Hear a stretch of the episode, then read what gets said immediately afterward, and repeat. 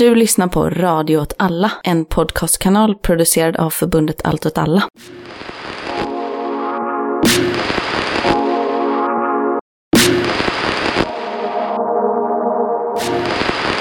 Hej hej! Vi som sitter här i studion idag är från Allt åt alla kvinnofront och eh, vi ska i tre delar prata om brott och straff ur ett feministiskt perspektiv. Och eh, till det här snacket som vi ska ha idag har vi läst eh, en bok av Angela Davis som heter Are Prisons Obsolete? Och sen har vi också läst Silas Alikis eh, essä eh, Det våras för fängelsefeminismen från nättidskriften Kontext.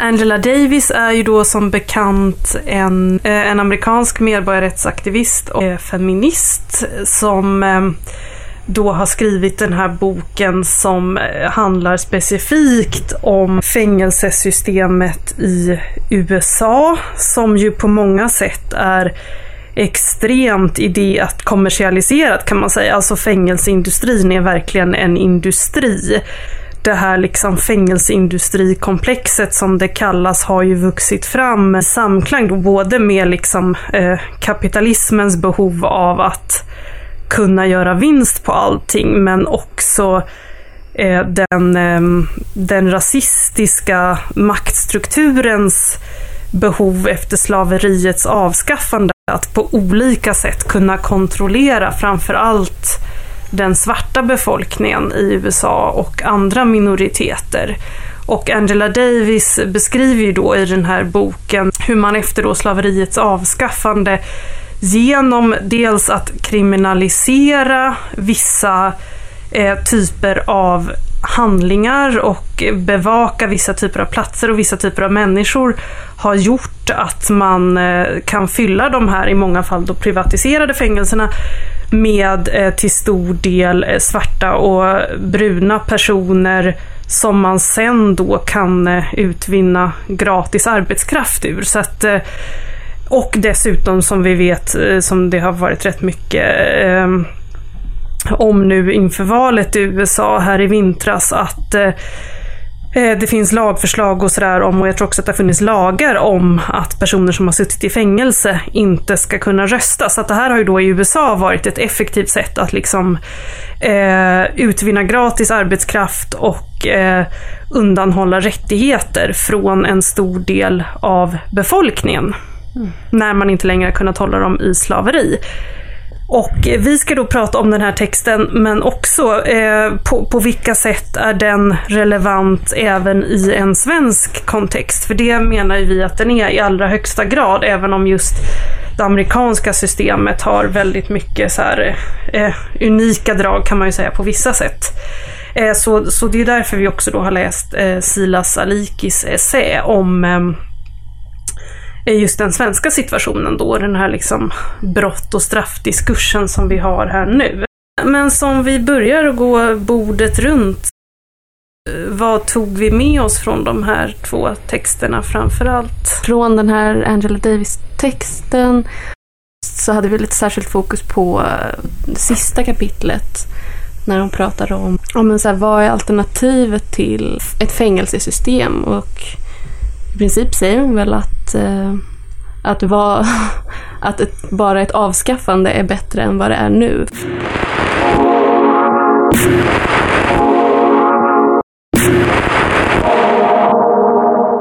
Eller brottsbalken är också eh, rasistiskt strukturerad, typ, beroende på vilka brott man väljer, vilka grupper begår vilka brott och därför så lägger man extra resurser på att bekämpa de brotten. Mm. Ja, och ja, men det tyckte jag var intressant med texten, att hon pratar om eh, skillnaden mellan att alltså, vara en lawbreaker och att faktiskt hamna i, i fängelse. Att, att det är ganska många som kan bryta lagar men att det går ganska omärkt förbi medan andra inte kan göra det. Eh, och det känns ju som att det verkligen kan eh, appliceras på en annan kontext än den amerikanska. Liksom.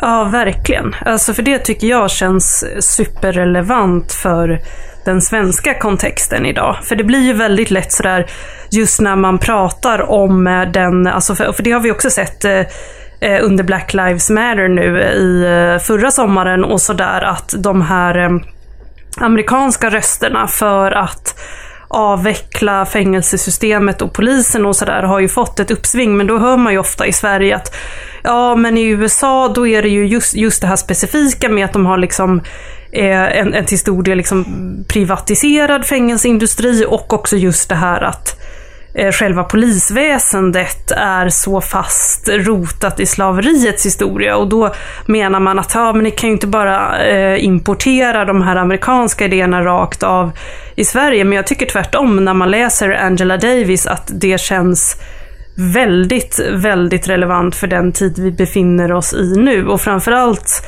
så tänkte jag på en sak som hon skriver just apropå det där som du sa nu att eh, det är skillnad på att eh, eh, ja, men så här, bryta mot lagen och vara en, en brottsling. Därför att så här, brottsliga handlingar och framförallt vem som är en brottsling är ju någonting som eh, konstrueras hela tiden. Mm. Alltså till exempel genom att göra straffet för eh, typ eh, crack högre än vad det är för kokain. Mm. Så har man ju skapat, alltså då har man väldigt tydligt liksom skapat den grupp av så kallade brottslingar som man vill se i fängelserna i en amerikansk kontext. Och igen, men Angela Davis skriver ju också just att vilka som då konstrueras som brottslingar, det beror ju också på i väldigt hög grad vilka som punktmarkeras och övervakas. Och det ser vi ju verkligen nu. Mm. När det är otroligt mycket tal om att polisen ska få utökade Eh, befogenheter när det gäller att kunna avlyssna och eh, eh, men så här, hacka sig in i telefoner utan att det finns någon konkret brottsmisstanke.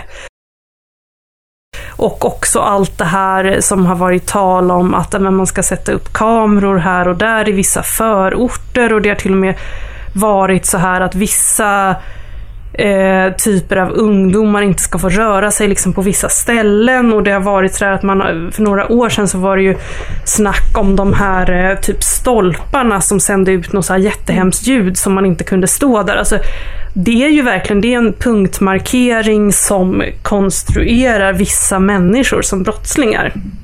Och det är ju i allra högsta grad superaktuellt just nu i Sverige skulle jag säga oavsett om man pratar om lönearbete eller kapitalism i allmänhet eller fängelse. Så om man kritiserar de företeelserna brett så blir man ju ofta bemött ungefär som om man skulle, som om man skulle så kritisera gravitationen eller någon naturlag trots att alla de företeelserna egentligen är relativt nya i världshistorien.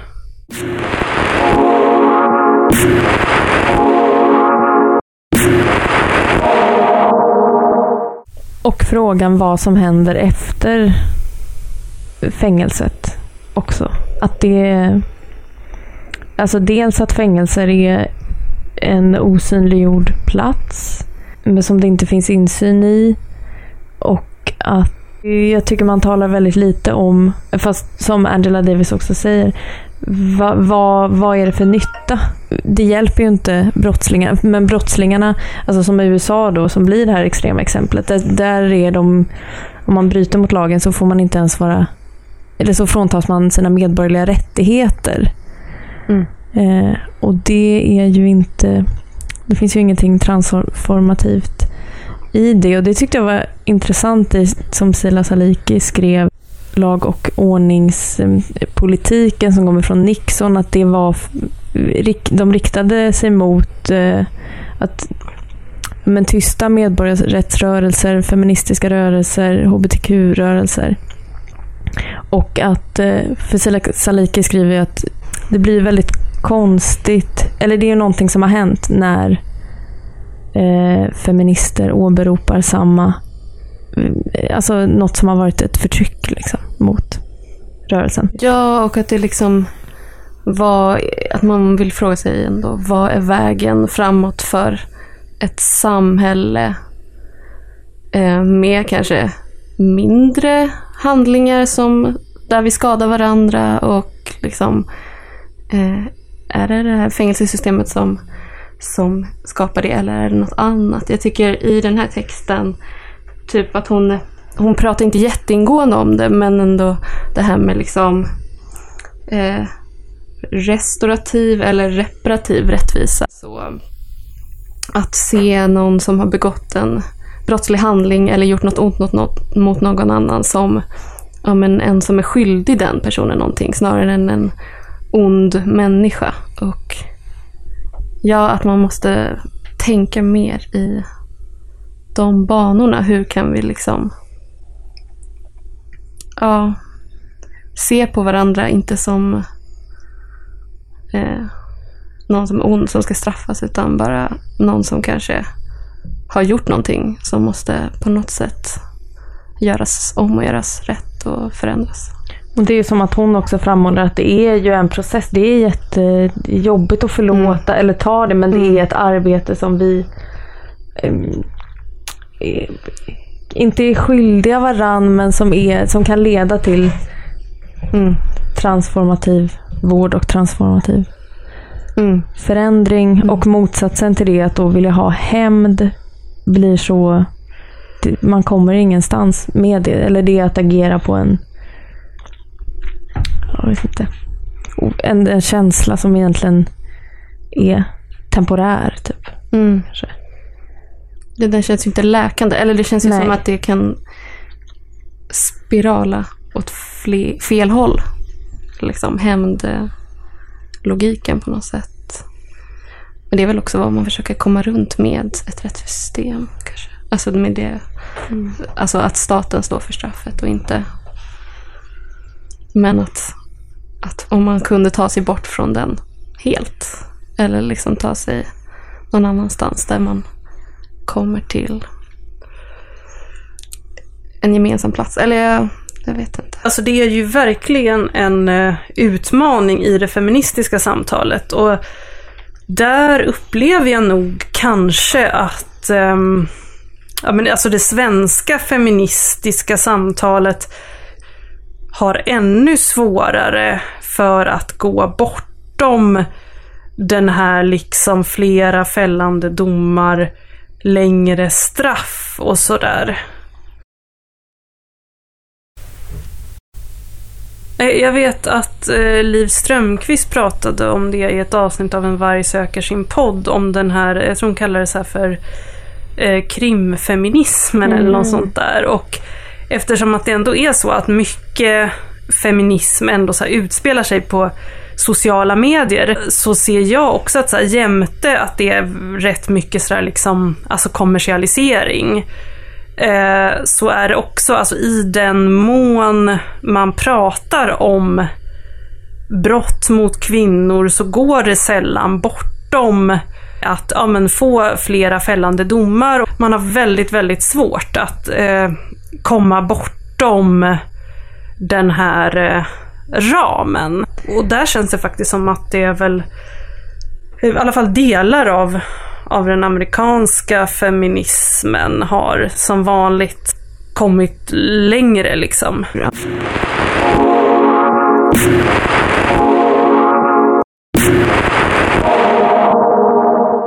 Jag läste en artikel av, nu ska vi se, Miran Kakai som handlar lite om eh, hur det funkar i Rojava.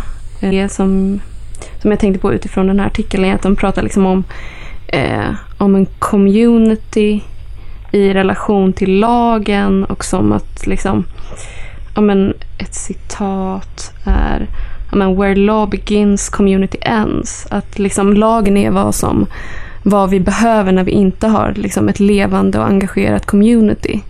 Um, och det tycker jag bara är så himla en sån intressant poäng att liksom lagen i sig kan inte lösa alla problem för problem är så himla mer liksom situationsspecifika och de kan inte täcka alla, alla situationer och konflikter. Och på något sätt att det här liksom ropet på lag och ordning hela tiden, att det liksom bara på något sätt dödar det där motsatta istället för att satsa på typ skapa möjlighet för gemenskaper så gör man det motsatta. Att man, Mm.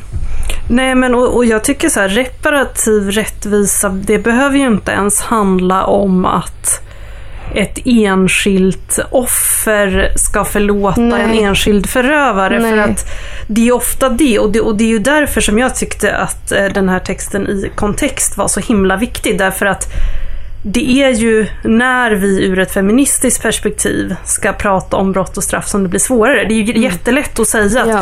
ja, men det är helt sjukt att man typ så här har kriminaliserat privatbruk av så här hash och att Ja. så här ja, eh, crack ger mycket högre straff än vad liksom kokain gör. Men det är ju just det där, ja men vad betyder reparativ eh, rättvisa då Mm. när vi pratar om övergrepp Ja. i ett patriarkat? Eh, men, men då är ju frågan som, som både Angela Davis och eh, Sila Saliki ställer att så här, ja men när feminismen då också går in i det här att ropa på högre straff och fällande domar och sådär som enda lösning. Mm. Då måste man ju också fråga eh, vad och vilka är det som håller i den här domarklubban och vilka är det som sitter på våldsmonopolet. Och det är ju inga... Alltså de krafterna kan ju aldrig vara eh, verkliga feministiska allierade så att säga. Därför att eh, statens våldsmonopol är ju lika mycket en del av det patriarkala våldet som det liksom olagliga patriarkala våldet är. Så att det handlar ju om, om att kunna se det.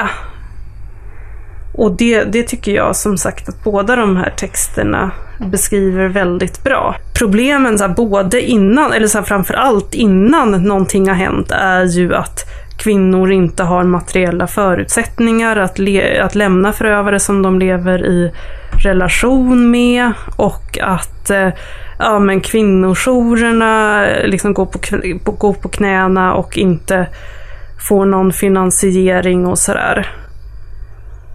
Så, så just det här alltså att sätta förbrytare bakom lås och bom när allting redan har skett. Det blir ju bara något, det blir ett väldigt eh, litet plåster som, som eh, det liksom patriarkala så kallade rättssamhället kan, kan lägga på ett väldigt stort eh, sår. Idag så är det ju nästan inte så här möjligt i några kretsar att verkligen så prata om eh, ja, men typ att avskaffa polisen eller avskaffa fängelsesystemet utan att bli så totalt utskrattad som den mest så naiva, naiva godhetsknarkare som någonsin har, har gått på jorden. Liksom. Eh, och jag tyckte att det var så, eh, ja, men det är så hoppingivande just som hon skriver att ja, men innan slaveriet som system avskaffades så var ju eh, en värld, eller ett USA då, då utan slaveri helt otänkbart. Innan, eh, nu har ju inte dödsstraffet avskaffats överallt, till exempel inte i USA då, men Eh, innan det avskaffades, där det ändå har avskaffats, så tänkte man väl att det, alltså då, då var det väl lika svårt att föreställa sig en värld utan, utan kroppsstraff och utan dödsstraff och sådär. För det, så var det ju väldigt länge man straffade folk. Ibland när man pratar om nuvarande fängelsesystemet så låter det ju precis som Angela Davis säger, som att det är någon så här evig naturlag som alltid har funnits. Men fängelse som vi känner idag är ju egentligen det är en ganska ny företeelse. Just när man gick ifrån sådär, ja men att bara ha dödsstraff och kroppsbestraffning som vi ju idag å andra sidan, många av oss liksom eh, tycker är helt sådär otänkbart om man skulle föreslå. Nu har vi pratat lite kring eh, två texter som utgör något av teoretiska ingångar kring Ja. hur eh, man kan tänka kring brott och straff och reparativ rättvisa. Och eh, nästa gång så tänkte vi sända en intervju med en person som arbetar med eh, rehabilitering av eh, våldsutövare. Och sen så eh, kommer vi efteråt att eh, snacka kring det. Så vi hoppas att ni kommer lyssna då också.